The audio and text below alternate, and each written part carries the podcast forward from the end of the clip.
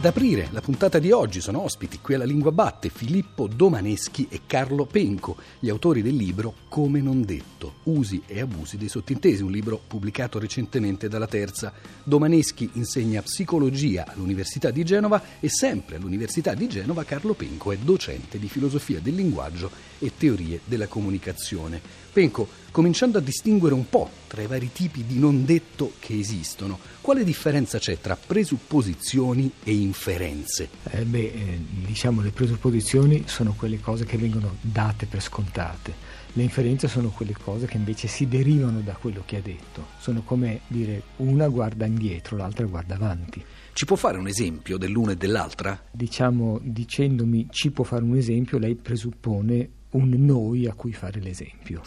Che è quello che riguarda me e i nostri ascoltatori della lingua esatto. batte. E invece un'inferenza? E un'inferenza, dicendo ci può fare un esempio, è una domanda.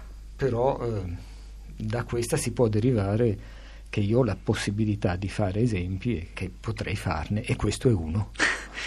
Domaneschi, un ruolo importante sul versante del non detto, a metà forse tra presupposizioni e inferenze, perché si appoggia un po' a tutte e due le tipologie, ce l'hanno gli stereotipi. Ad esempio, sugli stereotipi voi insistete molto su questo aspetto, eh, si basano molti spot pubblicitari, Domaneschi. Certamente. Eh, che cos'è uno stereotipo? Uno stereotipo è un insieme di proprietà standard che vengono attribuite a un, a un, individuo, a un oggetto. Noi non siamo così padroni del nostro linguaggio come, come, pensiamo, per lo più possediamo stereotipi, conosciamo tutti molto bene cos'è una tigre e potremmo definirla stereotipicamente come un felino eh, giallo e nero aggressivo.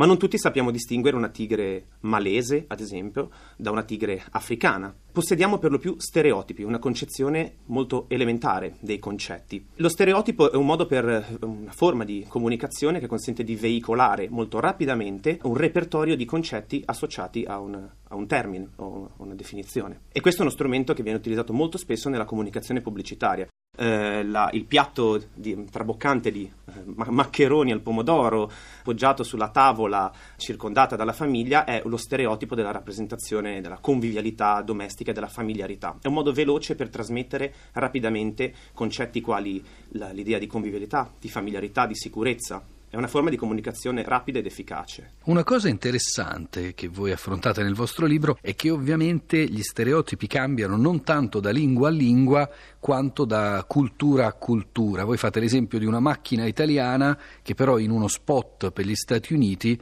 fa uso di stereotipi che sono il modo in cui gli statunitensi, gli americani guardano a noi italiani. Sì, eh, diciamo gli spot pubblicitari sono stupendi. In America si presenta una visione dell'italiano un po' ridanciana. Ecco. C'è un bellissimo spot dove ci sono eh, diciamo, gli americani che stanno eh, aspettando l'invasione degli inglesi, gli americani della rivoluzione americana, e al posto degli inglesi arrivano the Italians. E allora a questo punto tutto cambia nel villaggio degli americani, mm, le ragazze si, si, svestono un po', aspettano l'italiano Latin Lover, al posto del tè si mette il caffè e questo è anche abbastanza, eh, diciamo, con un ammiccamento a basta tea party, now the coffee. Tutto questo possiamo dire non ha quasi bisogno di parole, no? le immagini si appoggiano a questi stereotipi, ma tornando invece a parlare di parole come facciamo molto spesso qui alla Lingua Batte e delle parole che ci si scambia quando si ha un interlocutore, delle parole che intervengono e agiscono in un dialogo, rientrano domaneschi nella sfera dell'implicito anche quelle che i linguisti chiamano implicature conversazionali. Il nome fa un po' paura Domaneschi, ma di cosa si tratta? che cosa sono le implicature? Le implicature sono tutti quei significati che non vengono detti esplicitamente, ma vengono lasciati intendere sulla base di ciò che si dice. Banalmente, immaginiamo che qualcuno mi domandi: Hai voglia di venire al cinema con me? E che io risponda: Sono stanco. Dire esplicitamente sono stanco è un modo per lasciare intendere implicitamente di non aver voglia di andare al cinema. A questo punto, però, io potrei a posteriori ritrattare la mia implicatura. Si dice in linguistica cancellarla e dire è vero che sono stanco, ma il film mi interessa particolarmente, per cui decido di venire al cinema con te. Ecco, questa caratteristica dell'implicito, la possibilità cioè di introdurre nel discorso un'informazione per poi cancellarla a posteriori, in un certo senso deresponsabilizzandosi e prendendo le distanze da ciò che si è lasciato intendere, è un aspetto dell'implicito che viene molto spesso sfruttato, ad esempio, nella comunicazione politica. Abbiamo avuto diversi esempi lampanti di questo fenomeno negli ultimi vent'anni.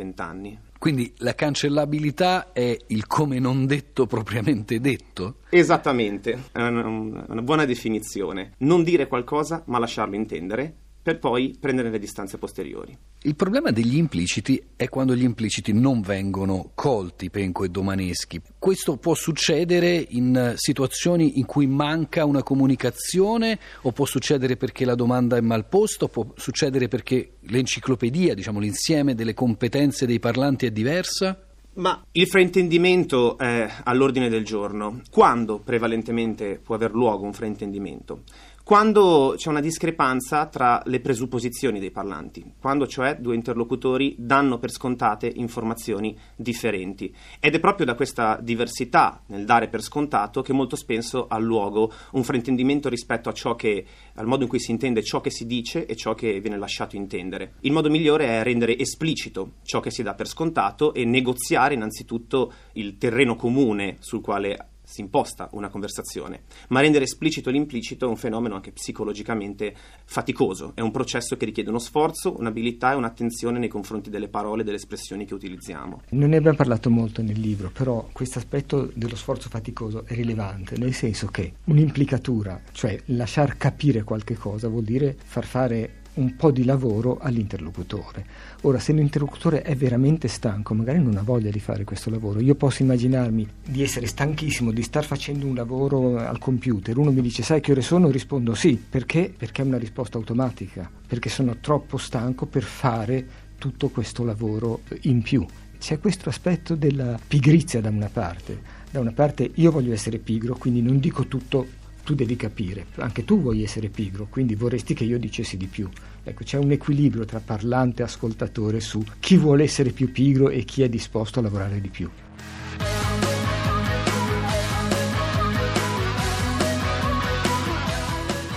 Hello, I'd like to order french fries, a burger and a milkshake. This is a library.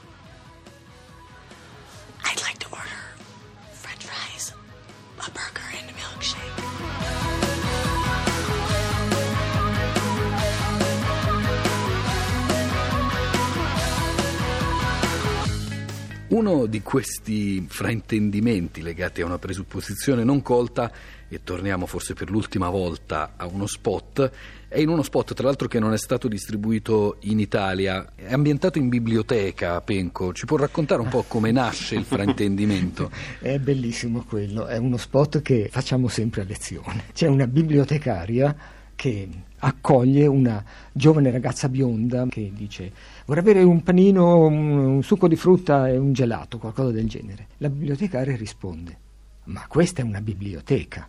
A questo punto la bionda ragazza si guarda intorno, vede tutti silenziosi a leggere e si rivolge di nuovo alla bibliotecaria e le dice vorrei un panino, un succo di frutta e un'altra cosa.